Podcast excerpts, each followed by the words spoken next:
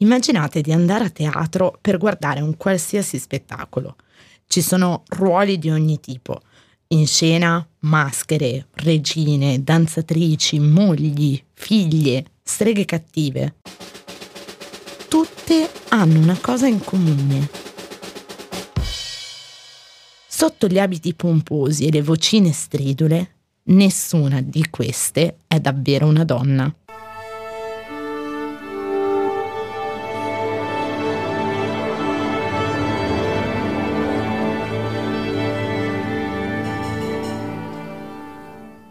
Signore e signori, ladies and gentlemen, allacciate le cinture di sicurezza. Le uscite di emergenza sono nella vostra immaginazione. Calino i sipari. Inizia Fuori Copione. Oggi forse ci sembra anacronistico, ma nel teatro greco era davvero così.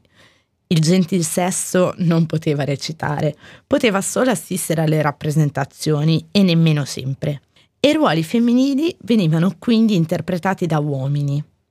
A Roma andava un po' meglio, una donna poteva addirittura fare il mimo, ma Ovidio diceva che affollavano i teatri per vedere e farsi vedere e imbastire tresche amorose. E se lo dice lui. Se vi spostavate un filo a oriente, sempre rimanendo nel Sacro Romano Impero, trovavate le ribelli, come ad esempio l'imperatrice Teodora, che era un'attrice e una grande appassionata di teatro prima di sposare l'imperatore Giustiniano. E Meghan Markle, vi assicuro, non ha inventato nulla. Possiamo andare ancora avanti, quando ad esempio nel XIV secolo le donne potevano interpretare i personaggi di baglie, nutrici e far parte del coro, ma nulla di più. Per fortuna che con la commedia dell'arte alcune riuscirono non si sa ancora bene come a calcare i palcoscenici, scrivere canovacci e diventare addirittura capocomiche, che in questo contesto era un'impresa impossibile. Bando al pinkwashing, perché se oggi una donna può essere il cuore pulsante di uno spettacolo, e molto spesso lo è, lo dobbiamo a nomi come Margaret Hughes, la prima attrice inglese nel 1660, o alla prima italiana Lucrezia di Siena nel 1564. E se vogliamo continuare con i primati c'è anche Muriel Mayette, la prima donna a dirigere la Comédie Française e prima donna direttrice dell'Accademia di Francia a Roma. Ma con tristezza devo dirvi che siamo nel 2016. Il teatro però ce lo possiamo raccontare, ma rimarrà ed è sempre donna. Un po' come le bugie, proprio quelle stesse bugie che calcano le scene e come una donna sono capaci di ammagliarci e rimanerci addosso. Bugie, sì, perché cos'è una storia se non una bugia? E proprio per parlare di bugie e di donne ho invitato con noi Paola Quattrini, che sarà in scena dal 29 marzo 2022 al 10 aprile 2022 con Se devi dire una bugia, dilla grossa, insieme ad Antonio Catania e Gianluca Ramazzotti. Una spumeggiante commedia che racconta del ministro Dimitri che vorrebbe intrattenere una relazione extraconiugale con un membro femminile dell'opposizione. Buongiorno Paola. Buongiorno. Inizio subito con una domanda un po' a bruciapelo, perché da quando abbiamo iniziato il progetto di Fuori Copione, tu sei la prima donna che intervisto. E questo mi porta a una domanda molto semplice. Com'è essere una donna che fa teatro in Italia? Beh, è una bella domanda, brava. Semplice eh, quanto complessa. Sì, quanto complessa. Eh, e allora è semplice quanto complesso, nel senso che diciamo che parto dal fatto che mi ritengo una donna fortunata perché faccio un lavoro che amo e che mi ha realizzato e che mi fa essere felice e questo è già una partenza mh, importante, ma questo vale anche per un uomo. Dicevo che essere donna delle volte è più difficile, può sembrare più facile per certi versi perché eh, ce l'ha, la, la, la, se, specialmente se sei una bella donna. Um, sembra che la strada sia più semplice, però... Forse è paradossalmente più difficile in realtà. paradossalmente più difficile, paradossalmente più difficile. Eh, cioè dimostrare esserci è, è facile esserci eh, e, e, apparire, devi dimostrare di essere brava e, e, per dimostrare che essere brava in questo mondo di uomini devi essere molto più brava di loro. Certo, quindi è un mondo di uomini anche il teatro? Beh, assolutamente sì, è un, il mondo, è il mondo, eh, anche il teatro fa parte del mondo. Come ovunque, eh, purtroppo. E come ovunque la strada è, è, è difficile. E, io sono una che, che, si è fatta rispettare, che ha cercato di, sotto questa apparenza che eh, dicono di, a volte di svenevolezza, di gentilezza, di femminilità, di carineria, credo di essere una persona abbastanza dura, abbastanza forte, abbastanza Caparbia. Caparbia, mi veniva da dire spietata, mi sembra esagerato.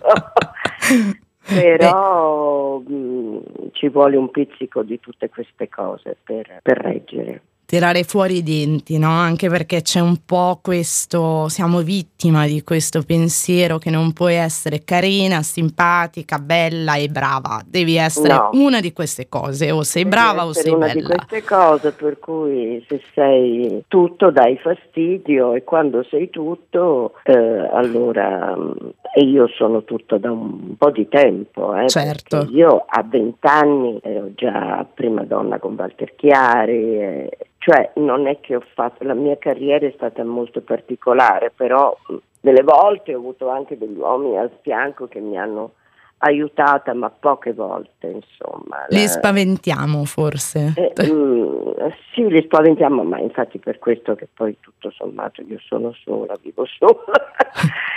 e, e saltuariamente ho, sì, no, anche un compagno di una vita, però viviamo in città diverse. Tieni la tua bolla. Ma è una cosa bellissima secondo me, nel senso che c'è questa rappresentazione della solitudine come un momento di tristezza. Io la vivo molto bene, personalmente sto da Dio da sola, anzi ne sento anch'io, la mancanza a volte, no? Eh, anch'io, però mh, mm, siamo, credo, la minoranza. Eh sì, sì, sì, ma perché non si insegna questa cosa? Io... Confrontandomi, ma sai, sono cose che no, è difficile da insegnare perché... Ma insomma, io, sai, viviamo in questa figlia, narrazione. Io ho una figlia, per esempio, cui eh, delle cose gliele avrò insegnate, ma proprio per insegnarle questa cosa poi ho fatto il senso contrario, perciò è difficile da insegnare, una cosa o ce l'hai dentro e ti cresce dentro di te, ma se tu la, la vuoi insegnare poi puoi ottenere anche mm, l'opposto contrario, per cui è molto complicato.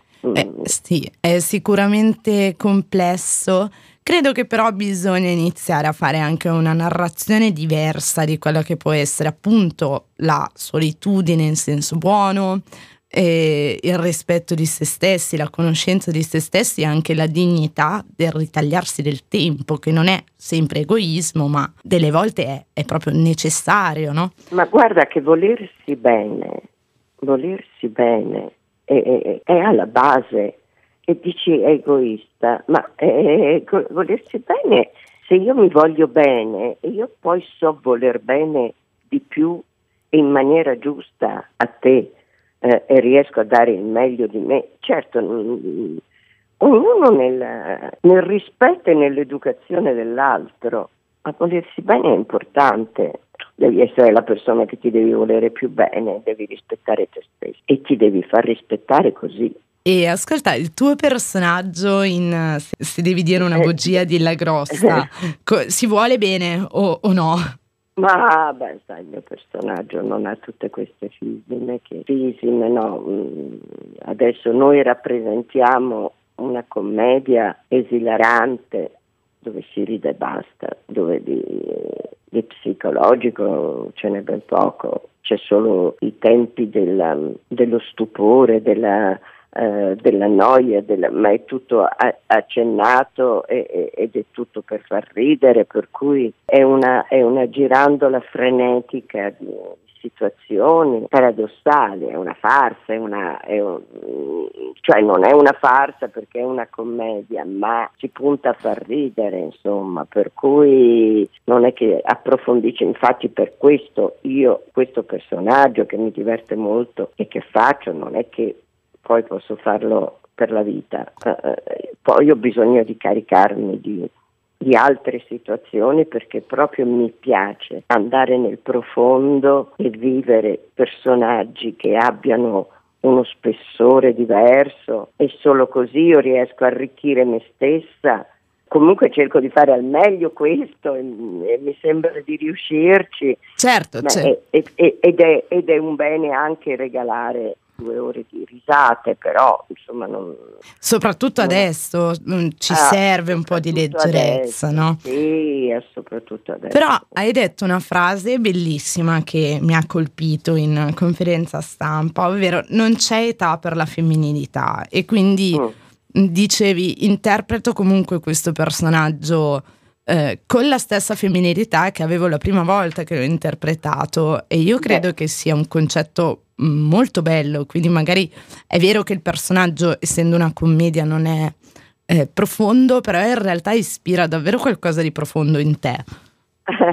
Beh, eh, naturalmente, poi sempre sono io a rappresentarlo, per cui c'è sempre mm, me stessa in ogni personaggio che faccio. E poi è vero che ogni età ha, ha il suo fascino e, e quello che sei si può accentuare ma non si può spegnere, secondo me eh, può prendere più peso, può essere, può essere, meno peso nel senso estetico, ma interiormente sei la persona che sei con, con la vita che hai vissuto, per cui puoi solo essere migliore. È la seconda volta che tu interpreti il tuo personaggio in questo spettacolo, giusto?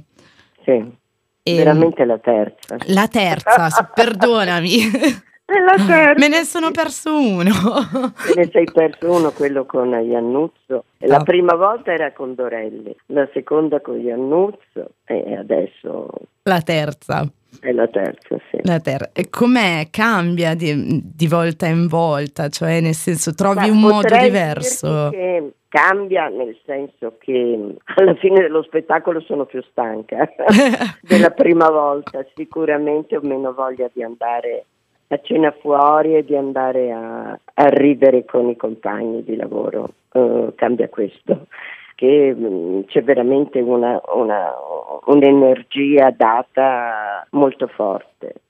Diciamo che sto provando le emozioni della prima volta, diciamo che la seconda volta, che poi sai, le commedie per me sono parte della vita, nel senso che io uh, ho dei ricordi della mia vita dicevo ah io facevo quella commedia mentre mi accadeva questo e quello in quella commedia è nata mia figlia in quella commedia è successo questo un amore è successo un tradimento.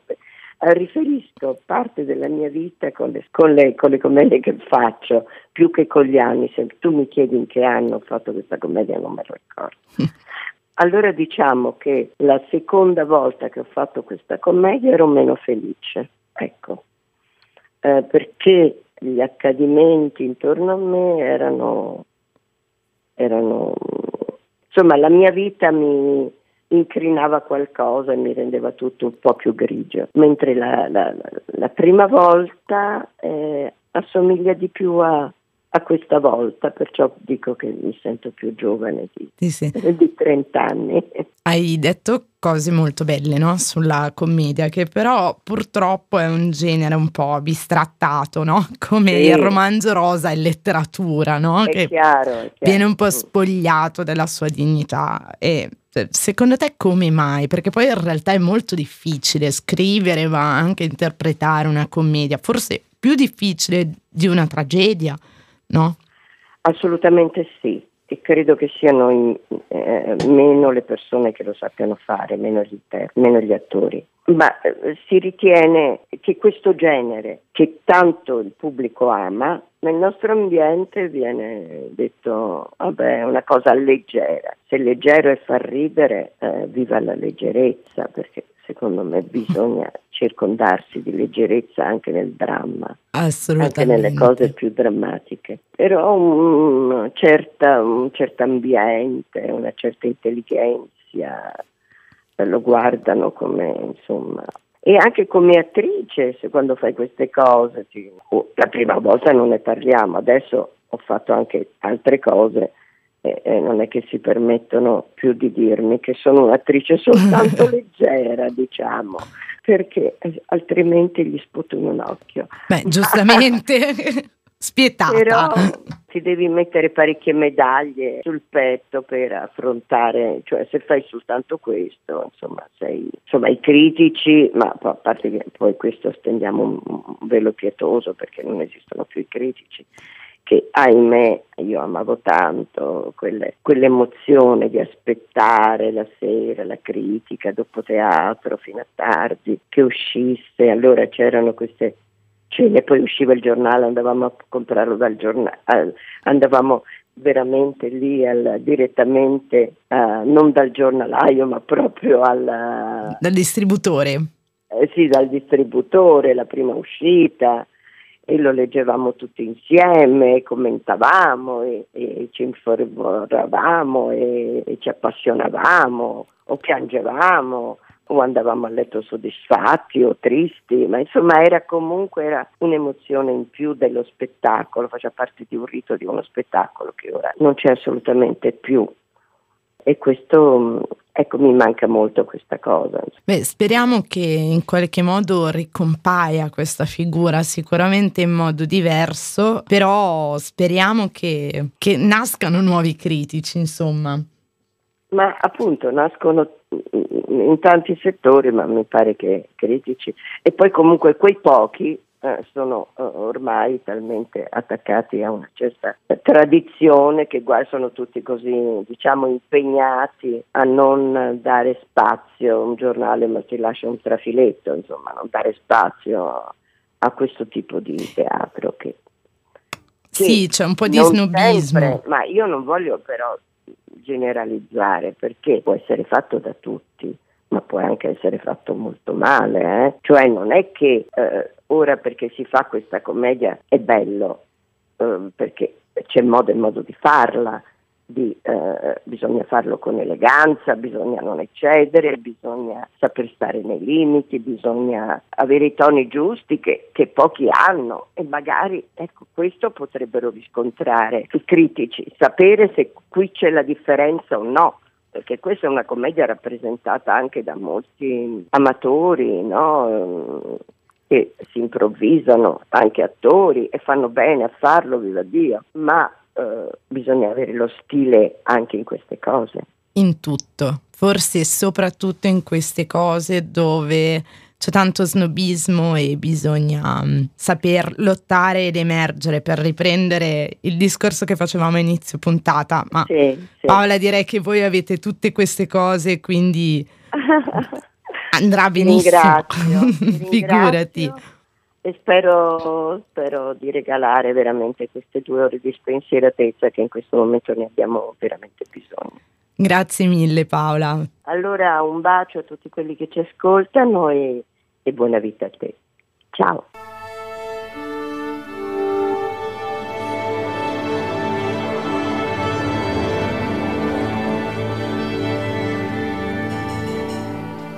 Se devi dire una bugia, dilla grossa sarà in scena al Teatro Manzoni di Milano dal 29 marzo al 10 aprile 2022.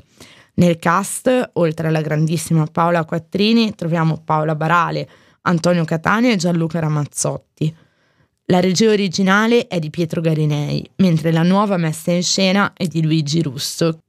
Ladies and gentlemen, vi ringraziamo per aver volato con noi. Fuori Copione è una produzione originale di Radio Lombardia e Buongiorno a te. Alla scrittura e alla realizzazione Valentina Tosatti. Si ringrazia per la collaborazione il Teatro Manzoni di Milano. Andate in pace e show must go on!